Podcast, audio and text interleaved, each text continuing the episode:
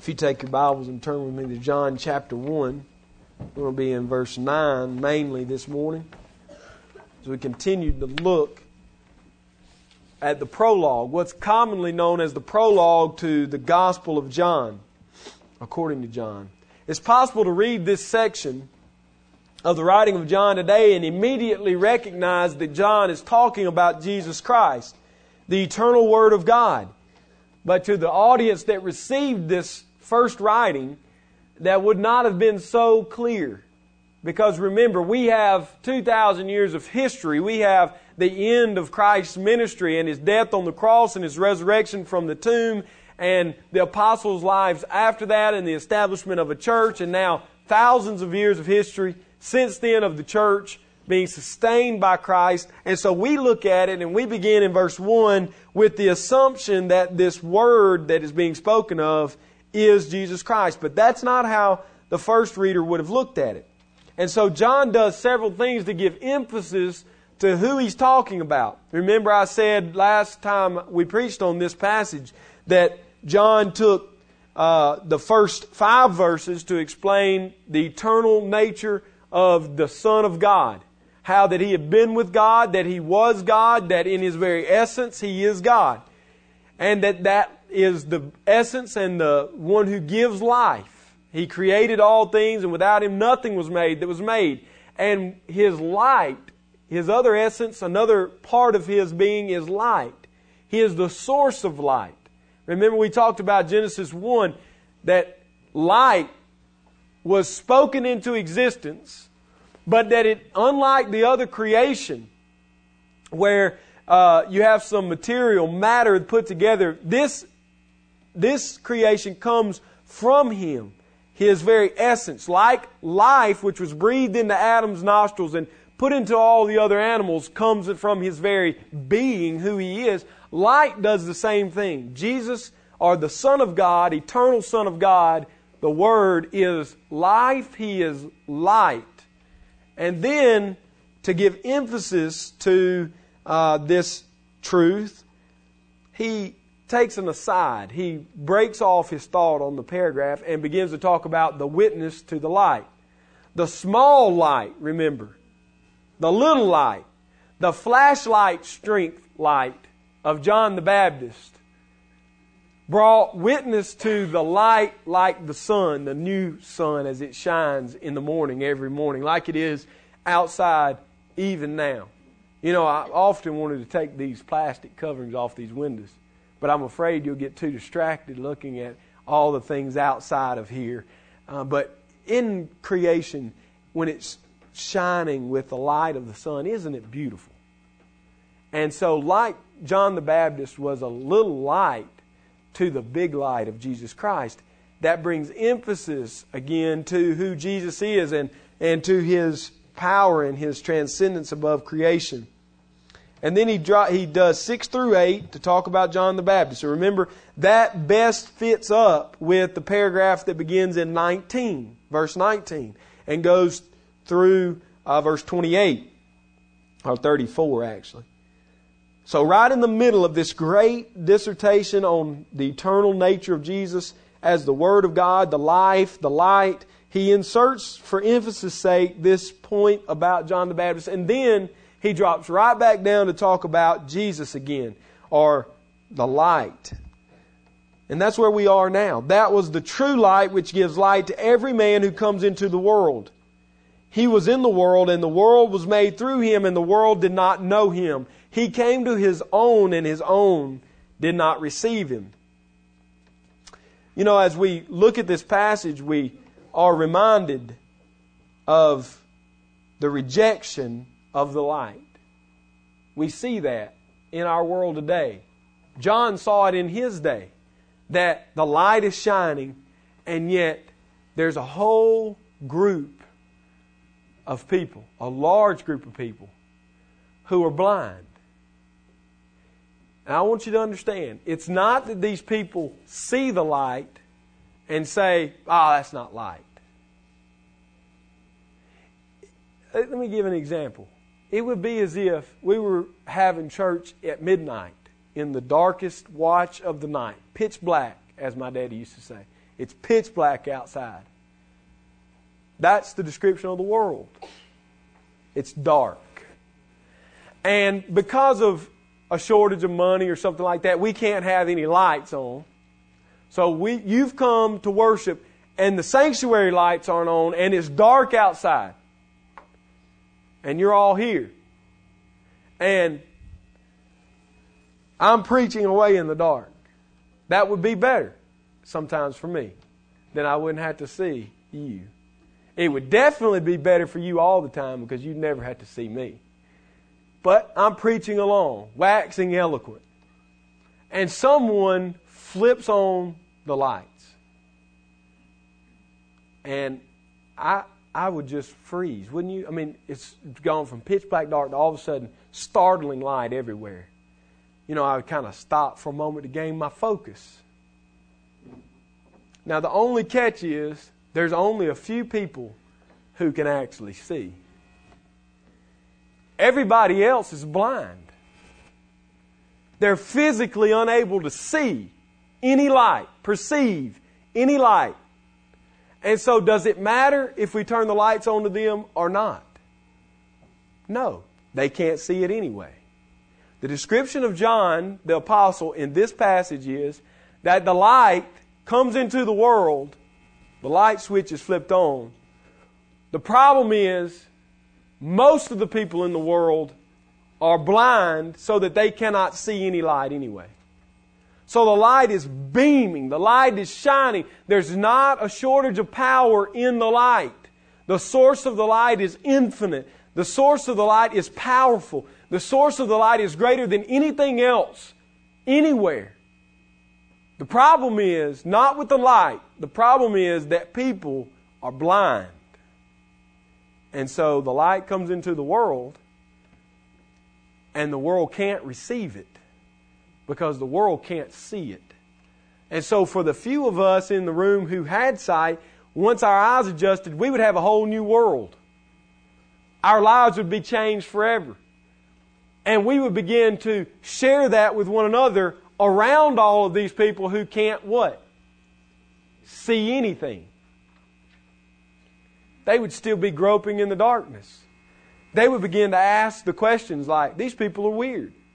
What are they talking about? They're talking about things I don't understand. I can't see them. It makes no sense to me. Am I describing a familiar scene to you? To John, it was very familiar because he was part of the world that had eyes to see the light of Jesus Christ, and he was in the middle of a world of blind people who could not see.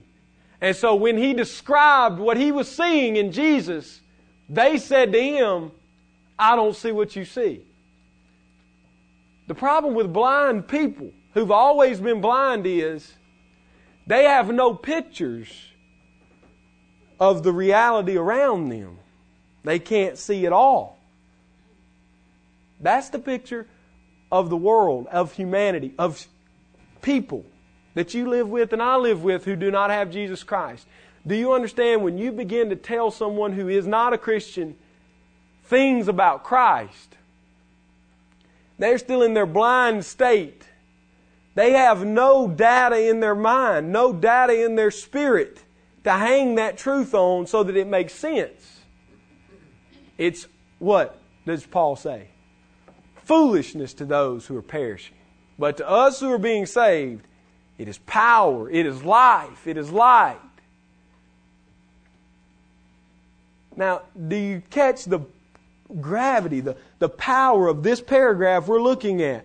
John is shouting from the rooftop about a light that is more powerful than anything anyone has ever seen or ever could imagine. And yet he's shouting it off the rooftop to a bunch of folks who have no ability to see it.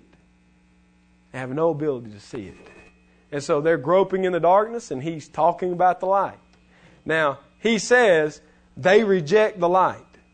So I want to dig into this statement in verse 9. I want to start out in verse 9. That's where we'll be today. I have no illusions of grandeur that I'll finish through verse 11. So we'll just talk about verse 9. The light was coming into the world, the Bible says. The light was coming into the world. John says the light was coming into the world. He's not saying, understand this, he's not saying that everyone who comes into the light, into the world has equal light. That's significant. Because many of you are using King James or New King James Scripture as it was translated. How many people in here have a King James or a New King James Scripture? Yeah, lots of hands. Read your verse silently. I'll read it out of my New King James. Look what it says. That was the true light, no comma, no punctuation, right? That was the true light which gives light to every man who comes into the world. The implication, according to the way the New King James and the King James reads, and the Phillips translation and others, the implication is that everybody who's ever been born has equal access to the light. They all see it. Okay? They all see it equally. That's the implication. There's a problem with that implication. It's a big problem with that implication because you and I know that everyone doesn't equally perceive the light. The verse is not in the original, in the letter John wrote, it is clearer than in our English. That he's not saying that everyone who comes into the world equally sees the light. So how are we left to interpret? Well, the battle comes down. The decision that we had to make is on the word coming. The word coming is the word which causes ambiguity in the verse. There's two main understandings. So I want you to kind of grab hold of both of these, and I'm going to give you the one I believe truest to the whole scheme of Scripture. The first option you have is like the King James to say that everyone gets the light. If coming is understood in this way, then this is supporting a natural revelation. This leaves us with the idea that everyone is born with an inner light that at some point bears witness to the greater light, and then they are left with this inner light being their guide to accept or reject Jesus. This is best understood in the history of the Quakers. The Quakers believed in something known as inner light. They evidenced that they believe inner light is what transformed a person because at their services they had no pastor, which some of you might enjoy. They had no preaching, which some of you would really enjoy. They sat around in a circle equal to one another, and a guy would sing, and everybody would join in singing. And then somebody would pray, and they'd all bow their heads. And then somebody would read from a passage of Scripture and kind of give some light about it. And then they would leave. That was the end of their service. And their point was that you didn't lead people to the light, that the inner light of every human was there. And that just by being around other people who had answered the call and believed in Jesus, that this inner witness would lead people to Jesus Christ. They didn't need to be told to accept Christ. They just kind of would come to it one day. Aha moment would happen. The lights would flip on and they'd get saved. Now, before you scoff at the Quakers too much, that's where postmodern church is headed today. Leaderless, preacherless, void of a gospel good news message. Let's all get together. Let's all be equal in the Lord. They got good proof text for that. And then let's just kind of sing and pray and get spiritual. And eventually, we'll all hook into the light. Jesus, we'll see it one day. It'll come. I tell you the greatest example, and he has to be commended. I was watching. Amy said, "Why do you watch these people?" Last night, I've studied all week. I'm all primed up about the light, and I'm so excited. And then I turn it on, and I may be crushing somebody's hero. I don't want to hurt you or offend you. But the 80-year-old Robert Schuller was there in his pulpit. He is a magnificent-looking guy, isn't he? And, he's got on the robe. He looks priestly in his cathedral and of glass. And he says he's preaching. Now, let me explain what he's saying, basically, is what I've just told you the Quakers believed. He says, everybody has good in them. Didn't you know that? Everybody is a good person. They just got to discover it. And the role of the church is to help people find their inner goodness so that they will then love their fellow man. And if they love their fellow man, then we all know that Jesus said once you love your fellow man, you'll love God. And then instead of talking about sins of commission, because nobody commits a sin in his theology, see, we need to be talking about sins of omission only. And he said proudly, for 50 years at this Crystal Cathedral, we've been talking about sins of omission. We never talk about sins of commission. Because people are good, they all have the inner light, and if we just tell them what they should be doing, plugging into having a purpose in life, having a purpose-driven life, who his protege wrote the book on, they'll all find it. They'll be good people. And everybody will eventually, in Robert Schuller's theology, go to heaven. That's what's going to happen. Everybody eventually is going to get to Jesus in some way. In other words, in contradiction to our text, in Robert Schuller's world, the light is shining in the world, and everybody is going to see the light because everybody is essentially good. Now, that's not the message of the New Testament. That's not the message that we read in the pages of the New Testament. So if you translate, that's why it's so important to really dig in and understand a verse when you read it. Just something as simple as coming into the world can change your meaning. Now, let me give you some other reasons why this can't work. Number two, John never uses the phrase come into the world or coming into the world for anybody except Jesus Christ. In his entire message, in his entire gospel, he says over and over again, Jesus comes into the world. He never says any other human being came into the world. Does that mean he doesn't believe we came into the world? No. He has a special designation to talk about Jesus and the way he was born. And that special designation, when he wants to talk about it, is that he came into the world. He's coming. He was the one who came into the world. So what am I saying? This is the best way to understand this verse, I believe. This is the best way to read the verse. It's in the NIV this way. It's in the ESV this way. It's in the New English Bible, just so you don't think I'm just shooting from the hip and making something up. There's a lot of people who believe it should be read this way. That was the true light, comma. That comma is important. Which gives light to every man, comma, who comes into the world. So what have we done? We've made the part about man parenthetical. It's not necessary. It's an aside. So we could read it. That was the true light who comes into the world. And I believe this is what John was communicating to us because, first of all, the Bible in no other place supports in any other verse an inner light that people are born with. Quite the contrary, everywhere else in the Bible we see men are depraved, fallen, sinful, evil to their very core, to their very heart. Even the heart is seen as exceedingly wicked. It can't even be trusted. It will deceive you. You know your feelings and your heart will deceive you. People tell me, well, I just felt like it was the right thing to do. You're going to make a lot of mistakes in life on that philosophy. I felt like it was the right thing to do because our hearts are wicked to the very core. We're fallen. We're sinners. We try to do what's right a lot of times, but we're even confused about what is right and what is wrong. Secondly, John uses this phrase, coming into the world, to describe Jesus and his birth. Look at, or you don't have to look, but John 6:14, you might write that down.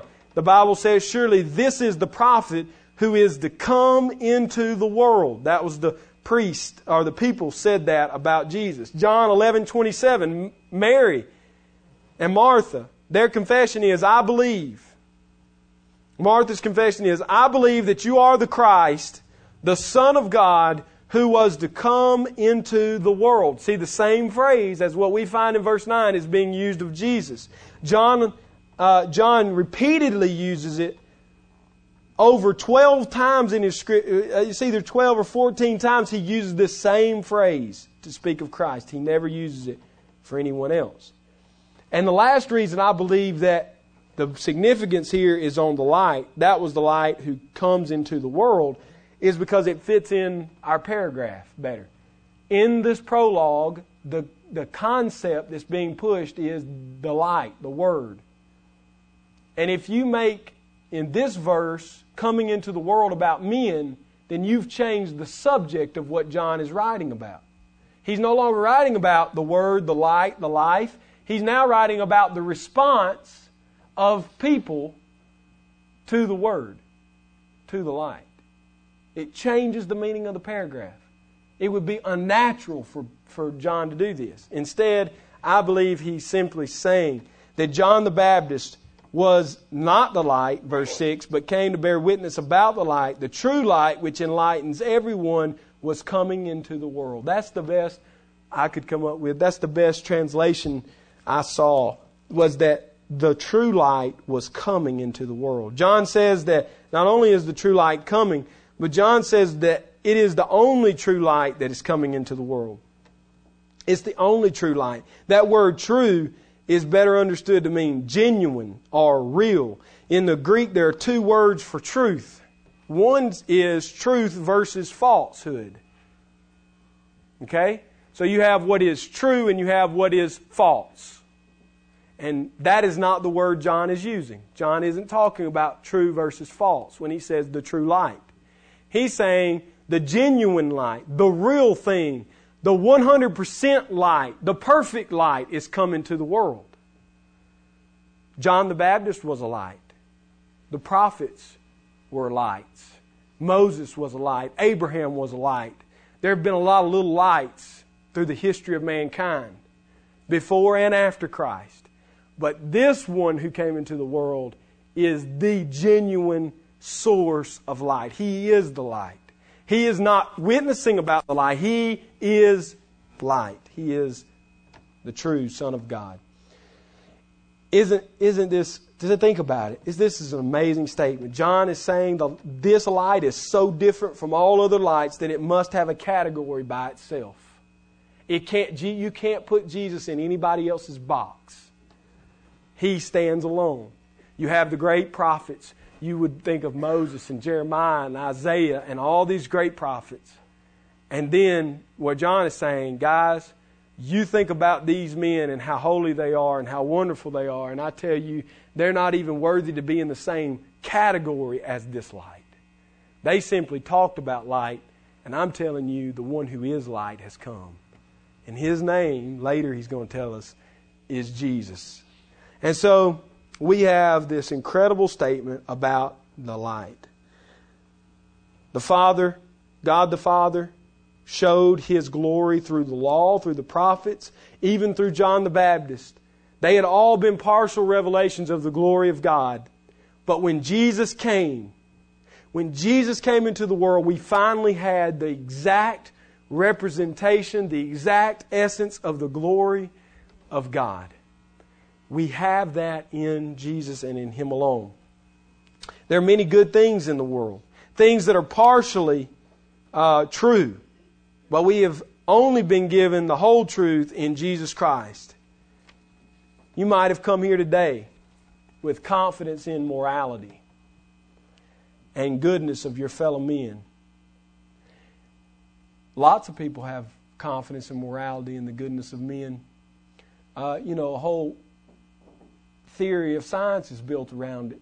Evolution. Evolution fails not only because it's scientifically improbable and impossible, the way it's explained, but it's morally impossible because to hold to this theory of scientific evolution, or that humans are the greatest of all things, means that from Adam forward, men have been getting better. That's what evolution teaches us. Every generation of humans should be getting better. I'm sorry. I fail to see it. Last year, 100,000 people were slaughtered in the Sudan. Ask them if humanity is getting better. Why were they killed? Well, just because they were of another ethnicity, because they were Christians, because they were different, and they were just wiped off the face of the earth like cattle. We gasp at Hitler and his techniques of killing 6 million people. But yet in our own country, our government has legislated the killing of over 40 million infant babies in the mother's womb. We don't need to kid ourselves. If you trust in the morality of man, we don't have anything to hope in. Some of you came with that hope, and I hope that you lose your hope today, because it won't be found in morality or in goodness. You might have entered the building with confidence placed in material wealth of our society. The fact that we're the wealthiest society to ever walk on the face of the earth. Some of you are trusting in the American dream, that you will be able to succeed in life and you will be able to live the American dream to its fullest. And you will then be saved, in a sense, from wickedness and from poverty and from starvation and from plagues and from disease. You will be able to insulate yourself with goods and with wealth to the point that you'll be untouchable. But every day, billionaires and millionaires die. Every day, people lose their worldly goods and possessions. Every day is one day more than you were promised any good thing, any wealth on this earth. Possibly you came with your hope today in the democratic republic government that we live in the United States and the hope that it has to offer. If that is the case, then I'm afraid your hope is shot, because what were supposed to be the most moral men in our country have been taking bribes for their entire tenure in office. They haven't been working for your good or my good. They've been working for their good. And so if your hope is in a politician, in a political party, in some great grassroots movement of retaking this republic and making it what it was supposed to be, this beacon of light, I'm sorry, you have no hope. You have no hope. It's a failure. It can only fail. But I want you to know that these are all partial lights. Sure, they have some good in them, but they're going to leave you in the wilderness of despair as fast as you can get there. They're going to leave you. I want you to know that you can't educate yourself well enough to escape darkness. You can't become so smart that you can understand God and His ways. You can't insulate yourself from darkness with things and possessions. It finds you wherever you are. You cannot even save yourself from the clutches of darkness with good works, charitable deeds, and a life lived for society and the betterment of mankind. Even you are susceptible to corruptness. The one and only genuine light is your only hope. If you will be saved from darkness, if you will be able to escape the clutches of death and darkness, it will only happen through the light. And His name is Jesus Christ. John says in verse 9 that the light was coming into the world, and that the light is the only genuine light that can offer you any hope of salvation from darkness. So He said the light is coming. He said it's the only genuine light, as opposed to all the other lights. And then finally in this verse He says it exposes the darkness of every man. I know some of you thought I was going to skip that because of my theology. But there's no need to skip it, because biblical truth is biblical truth, and it fits. Listen to this. The light does expose the darkness of every man. The world has a funny way of making darkness seem like light to us. When you compare cotton, excuse me, I'm a son of a cotton farmer. When you look at cotton, it looks white. There's nothing like seeing cotton, when you ride past the field. And compared to the dirt it's white. Compared to the green of the trees, it's pearly white. But if you have a freak snowstorm during harvest season and you wake up looking at that same cotton field and the ground is covered with pure, white, untouched snow, that cotton looks like dirty, filthy rags. And Isaiah says, all of our good deeds are as filthy rags when they're compared to the light of Jesus Christ, the light of the Lord. So Jesus, when we look, He exposes the darkness of every man. Now next week we're going to uncover two more truths that are found in verses 10 and 11, but I want to leave you with the result of the light, because I believe that the light is shining. I believe the light is Jesus Christ. I believe He's the only hope of anyone for salvation. But how does that impact you? How is that going to make a difference in your life tomorrow or today? Well, there was once a murderer. A murderer for hire, in a sense. He had papers, he was official, and he went on the cause of religion. And his goal was to stamp out everyone who believed in the light, Jesus Christ. And so he was feared among the church more than any man in his day.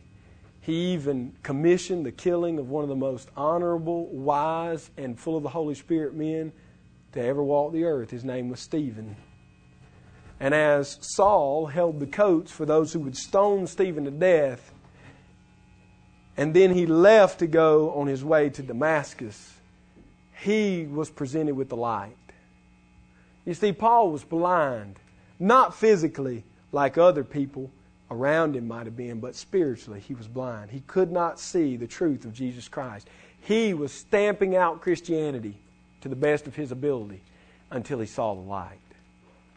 His reaction to the light is the same as yours if you've ever seen it. He fell on his face and he worshiped. Nobody ever sees the light and walks away unchanged. If you have had your blind eyes given sight, if you have been made alive, you're never dead again. You're never blind again. You cannot reject this light. It's the most precious light in all of the world. He would go on to call himself the chief among sinners, so maybe you think you're too bad for the light to shine in your life, but you're not. Is shown in him, and it can show in you. And you would say, well, he's an apostle. He's an apostle, so, he was probably different than the rest of us. Well, I want to share a story of a person. James Montgomery Boyce gives an account of a missionary in Korea named Archibald Campbell. Mr. Campbell was in a country before, he was in Korea before the gospel was known among the people. He wrote a letter back to recount what he saw while on the ground in Korea. This is what he said. In Korea, there was spiritual darkness until the gospel of Christ was brought in. Men, this is the nation as he saw it. Men sold their daughters, their sisters, and sometimes their wives into prostitution without any qualm of conscience. Better class women were not to be seen on the streets. Young girls had to wear great hats made of reeds for 4 feet across, which completely hid their face from view. Wife beating was commonplace. I've seen a man dragging his wife along the street by her hair. Onlookers shrugged their shoulders and said aloud, "That thing is going to die." My own frantic appeal to the chief of police proved useless. There was little that could be called integrity among them. Selfishness was in the very physical makeup of this people. Those who were sick were only treated by doctors if they could pay, and lepers were thrown out of society as in olden days into colonies. The blind were simply beggars on the street with no help or mercy from their fellow man. Now that's the account of Campbell when he reached Korea as a missionary, where there had never been the gospel. These are the people he found. So Campbell and others began to preach the gospel. And they began to see a society transformed little by little. And then the Korean War hit, and values began to change, even though there were relatively few who had accepted Jesus as the light. The change exemplified the following story. It's exemplified by this story, which he also tells. There was a family living in a refugee camp due to the destruction of the Korean War. Their son was named Oh Hin Ho. Oh Hin Ho had an opportunity to go to America, which was rare in those days. He quickly left Korea and moved to Philadelphia, where he enrolled in the University of Pennsylvania. One evening, while on his way to mail a letter, this young man was attacked by a gang of young men and killed. His parents received words thousands of miles away, living in a shelter in this refugee camp made from scrap lumber. That's all they had. But they were Christians. They had seen the light. The light had shone in their darkness.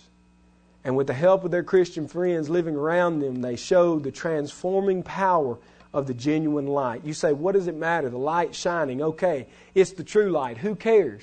What does it do for me? Well, for this couple who saw the genuine light, they came through the word of Jesus Christ. They raised, with the help of their Christian friends, enough money to send to the United States. In the envelope with the money was a letter to the officials in the government at Philadelphia. It simply said, "Please forgive all of the boys who killed our son. Use this money to send them to a Christian school that they might hear the message of Jesus Christ. He is the only one who can change them inside out." You know, you and I might say, I just couldn't do that. Every person deserves to receive punishment for a cold-blooded crime.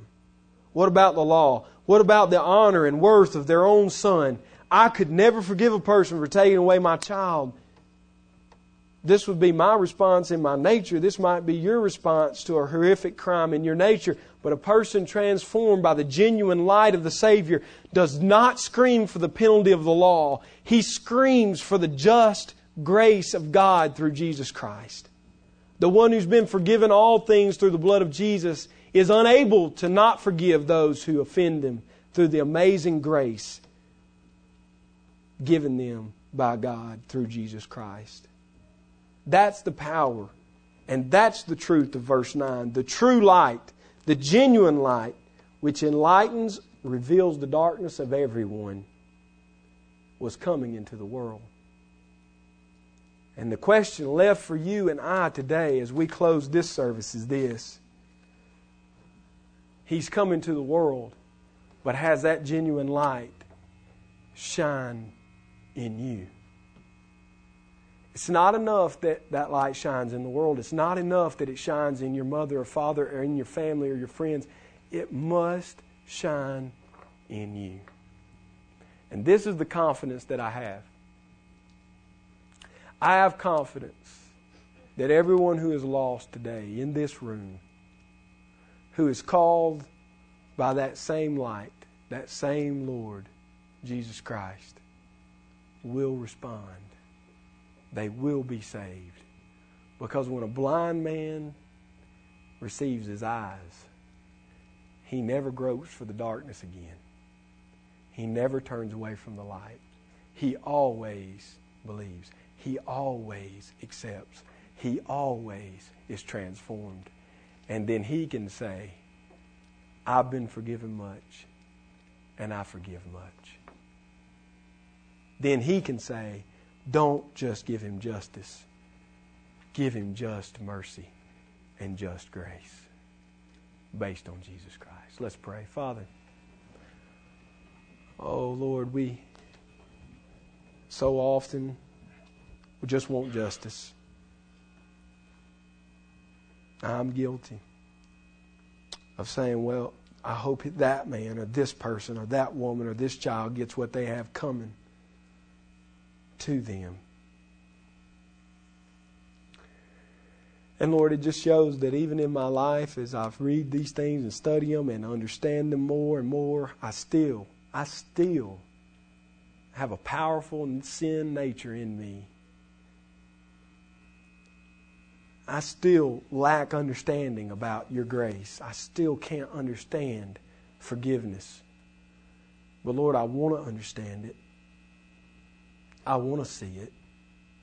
I want to be able to live in it and live through it. But you'll have to do it because I can't. Because everything inside of me wants justice for everyone else and lenience for myself.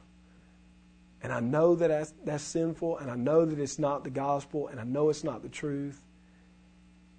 And I confess it. And I ask, Lord, that you would help me to have a heart for just grace and just mercy based on Jesus Christ, the true light which shone in the world and is coming into the world and has come into the world. Lord Jesus, we love you and praise you. It's in your precious name that we pray. Amen. We have a privilege today.